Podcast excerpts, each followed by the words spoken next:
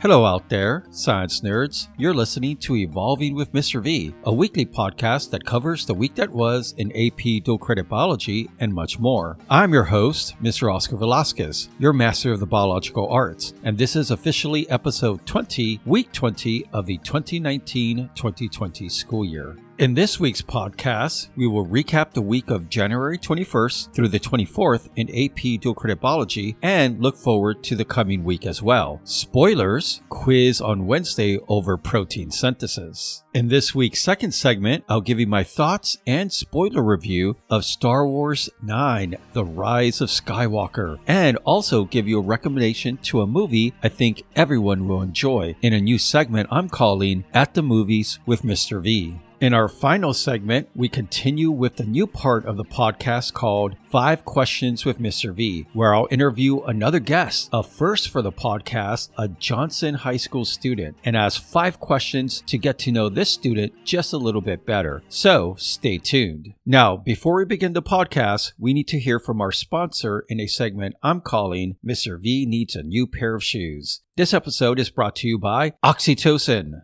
Hey, are you one of those students who is perpetually stressed? Feel like your telomeres are just eroding away? Do you look in the mirror and find gray hairs and even wrinkles on your face and you're only 17? Well, negate the effects of stress with oxytocin. Yes, oxytocin, known as the cuddle hormone, can not only negate but even possibly reverse the effects of stress and leave you feeling calm, tranquil, and even young again. So next time you begin to stress out, go hang out with some friends and family, play some games, give some high fives, and release that oxytocin. And we're back. So let's go ahead and hit that reliable rewind button and review the week that was in AP dual credit biology. On this third week of the semester, our main focus, our main topic was RNA and introducing protein synthesis. So let's go ahead and highlight our main talking points for the week. So let's begin our discussion by recalling our definition of a gene, a segment of DNA that codes for a protein, aka a protein instruction. And when it comes to humans, we have over 20,000 genes that code for all of the proteins that make up the human body. Now, we have to remember that genes themselves cannot make the protein or be delivered to the ribosome, our protein factory, which means there has to be a bridge, a middleman, to get us from our gene to the protein. And that bridge, that middleman, is RNA, ribonucleic acid. When it comes to RNA, it's important to know the difference between it and the recently covered nucleic acid DNA. So let's recap the differences in RNA compared to DNA. So we discussed how RNA is single stranded, contains the pentose sugar ribose in its nucleotide, and has a substitution in a nitrogen base, where thymine is replaced with a nitrogen base called uracil. So the base pairing with RNA goes adenine with uracil, and guanine and cytosine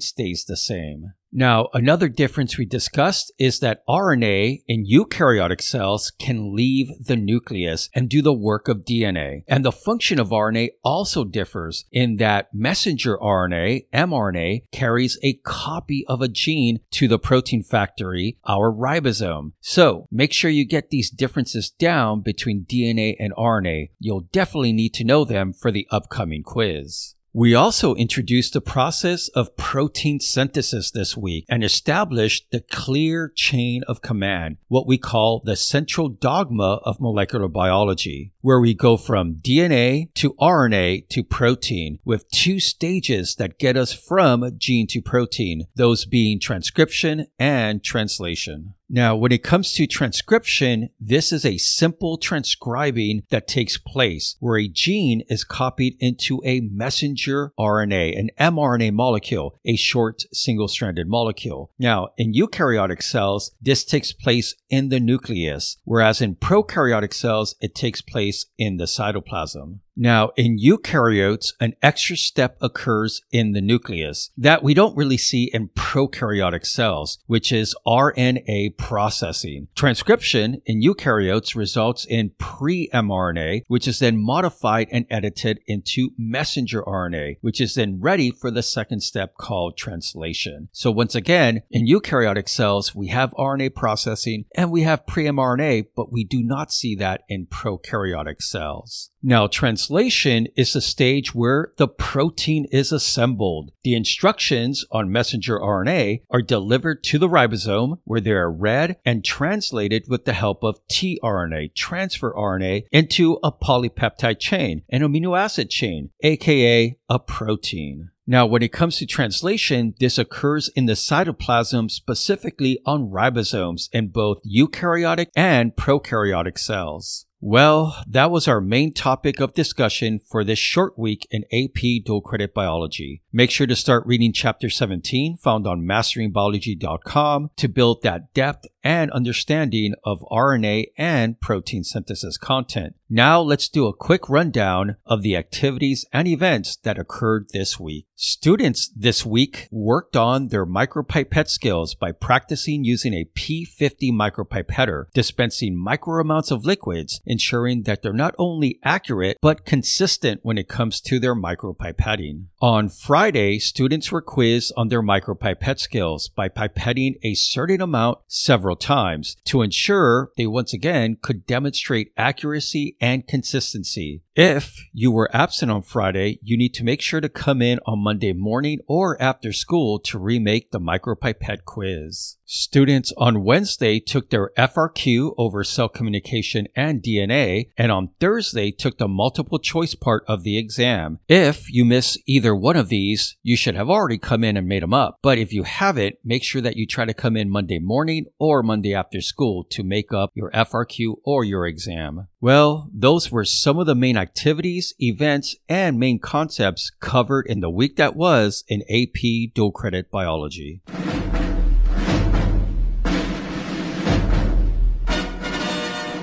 And now for our second segment at the Movies with Mr. V, where I'll share my thoughts and do a quick spoiler review of Star Wars Episode 9 The Rise of Skywalker. And in this segment, I will also recommend a recently seen movie I think will be enjoyed by everyone out there. So let's talk about Star Wars Episode 9 The Rise of Skywalker. Now, I'll start by saying that I enjoyed the movie. There are parts that brought all the feels and were well executed, like the lightsaber battle on the fallen Death Star. That is a great scene with great action. You had waves crashing all over the place while Rey and Kylo were duking it out with their lightsabers. Once again, that was a great scene. Now, another scene that I loved was one of the final scenes when Rey is confronting the Emperor and she's fallen and she starts to hear all the voices from past Jedi and you start to hear them rise, rise, and you hear all the Jedi from the past. You hear Yoda, Obi-Wan, Anakin, Mace Windu, Kanan. You hear like over 15 different Jedi. This was a moving, moving scene. Definitely gave me all the feels. However, here comes the but. While it had great scenes and action, overall the movie left me with a feeling of uneasiness. It left me thinking it could have been a lot more. There were too many things, too many events that occurred without an explanation or putting in the time, the work of building a backstory, like suddenly using the force to bring people back from the dead or to heal. Really just comes out of nowhere. Really, we hadn't seen it, we hadn't seen this in any of the Star Wars movies, really not until The Mandalorian. Another thing that threw me off was the Han Solo scene. Was he a Force ghost? How exactly did he come back? Does that mean was he a Jedi? Um, no real past groundwork to explain that. Another slight issue I had was Rey being the granddaughter of Emperor Palpatine. So does this mean that the parents were Siths or were they Jedi that went to the dark side? Hmm, I guess we'll never know. Also, that kiss between Rey and Kylo seemed weird and odd. That romance isn't at all earned or even built, considering they spend very little time with each other, doing most of their communication via force projections. I guess it's a weird kind of long distance relationship. So, overall, I enjoyed the movie, but I found it a little messy, with it almost trying to put in too many fan service requests and not building the backstory to several of the events that occurred occurred but hey, if you also found this movie a little bit underwhelming, don't fret. The Mandalorian is bringing Star Wars back in people's hearts with that adorable baby Yoda. Now for a more upbeat and positive recommendation. I just watched an amazing movie on Amazon Prime, a comedy with so much heart and so much depth and a lot of emotional feels. If you haven't seen Instant Family, I recommend you stop this podcast, gather the family, and sit down for two hours of a movie that will light up your heart and leave you feeling that maybe the world isn't all that bad. It stars Mark Wahlberg and Rose Byrne as parents who adopt three kids, and then the comedy and emotional roller coaster ensues. I won't spoil it, so just go watch it. And once again, I can't recommend this movie enough. So, once again, the movie's called Instant Family, a gem out there that you should definitely give a watch. And that, my friends, At the Movies with Mr. V.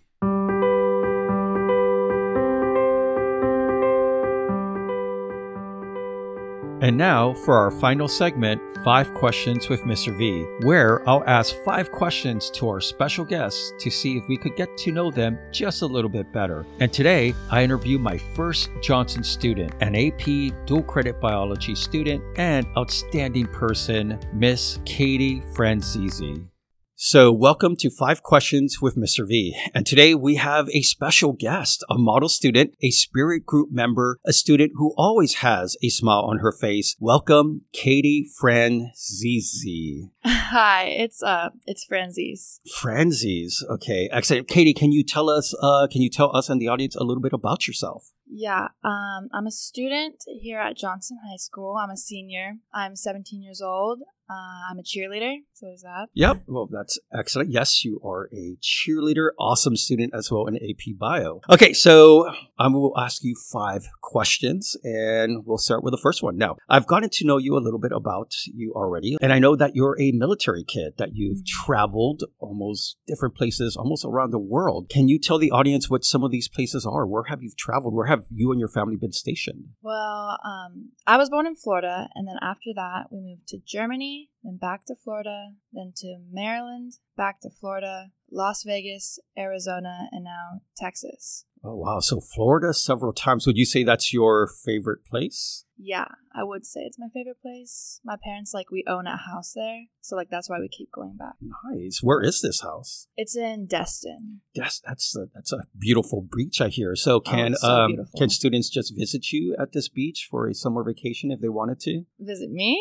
Yes, I'm just kidding. No, that's not. That's not right. No. Um, okay, so uh, from all those places, Florida seems to be your favorite. Uh, what do you like about San Antonio? First of all, do you like being in San Antonio? And what would you say is your favorite part about San Antonio? Um, I do like being in San Antonio, and my favorite part is probably like how how do you say this? Like urban it is, right? Is it urban? Yes, it- it's very city-like. It's yeah, not. because okay. I like where I moved from before this. Like it was like a really small town. Yeah, I just like how big it is. Oh, excellent. What's your favorite food? From all the places that you visited, what place has the best food? This is the best food. Is Florida because of the seafood, or is it San Antonio because it has Hispanic food or Latino, oh no, Mexican yeah. food? Definitely either Florida or Maryland. Oh, wow. Yeah, What's awesome about Maryland food wise? food wise, gumbo. so good. Interesting. Okay, well, here is uh, a second question. Now, uh, you mentioned that you are a cheerleader, and you know, a lot of us have an impression of what cheerleaders are like from TV shows and movies and how they're superficial and conceited and they think they rule the school. Uh, would you say this is an accurate portrayal of cheerleaders here at Johnson High School? Um, I wouldn't say that that's accurate. There's definitely some people that think that, but no. No. Well, I I don't think I don't sense it because I've had some cheerleaders as students, and I don't think I sense that level of dramatics when they go into cheerleading. Uh, what you, what is most what is one uh, one of the things you most enjoy about being in cheerleading? The probably like the friends that I've made through it. The friendships. Yeah, yeah, it's definitely helped me from like moving here and like not knowing anybody, especially like halfway through high school. What about the competitions? Do you enjoy the competitions? When we win, When you win, but yes. did we win? No. Well, third place is still you're still winning. You're just not winning We at that won, level. Oh, that's it's always coulda, shoulda, woulda, but but still, third place is nothing to hang your heads low. When you're out there um, and being competitive, do you have that competitive nature where you're like, yes, I want first, and if it's not first, I'm not happy. Well, it depends on if like I know like our routine is good, like it could win. If I know that it can win, then like yeah, yeah. Excellent. Uh, okay, well, here's my next question. Now, those of you who maybe know Katie know that Katie is it's tall. How tall? How tall are you, Katie? I'd say a little under five eleven. Five eleven. So that's pretty tall for a girl. Usually, the average uh, size in the U.S. for a girl is about five seven. So, um, my question to you is: Would you date anyone who is smaller than you?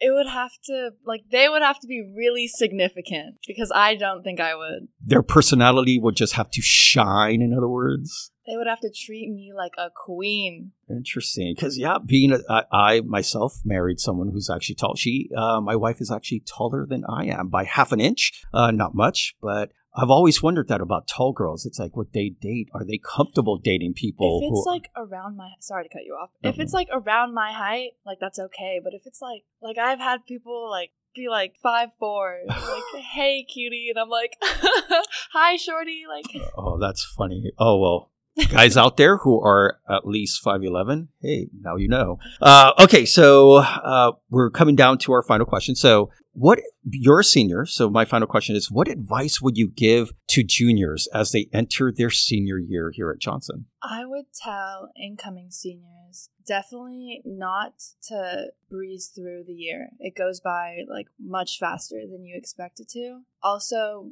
don't try to like take easier classes just cuz like it's your last year and like it doesn't like matter as much. It still matters, especially like it'll prepare you for college. Um, I think that's it. Just enjoy enjoy your last year. Yeah. Be, be hopefully don't get overstressed because sometimes usually junior year is where students stress out the most and then senior, senior year they should still challenge themselves i think but also try to make sure they're enjoying their final year um, one last question um, crocs with socks horrible fashion statement right Ah, I I don't Yes, know. yes, no, stop, Mr. V. I don't know because I don't own Crocs. But if I That's did own good thing. Crocs, I probably would wear Crocs with socks. okay well here's your final question then last one mr v great teacher or greatest teacher Greatest teacher, one hundred percent. And we'll end the podcast there. Thank you. Thank you, Katie, for coming on to Five Questions with Mr. V.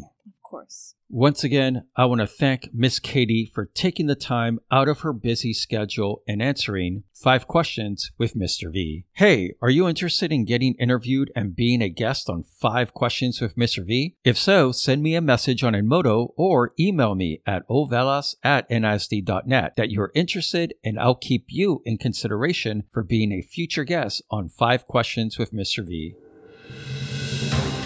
Now, for a couple of reminders for the coming week, we'll be having our next quiz on Wednesday over protein synthesis. Make sure to keep up with notes and activities on Edmodo. Those of you who have been absent, make sure to make up your assignments in a timely manner. Also, don't forget to follow the podcast on the Instagram page. See some photos of interviewees and happenings in the world of AP dual credit biology. And hey, don't be scared to share, like, or comment on Instagram. Well, that brings us to an end of episode 20, week 20 of Evolving with Mr. V. I hope you found this podcast informative and somewhat entertaining. I want to thank Free Music Archive and Sound Bible for the music and sound effects on the podcast. This podcast was written, produced, and recorded by Velasquez Productions. Once again, don't forget to like, subscribe, and comment on the podcast on your podcast listening platform. Feel free to email me at ovelas at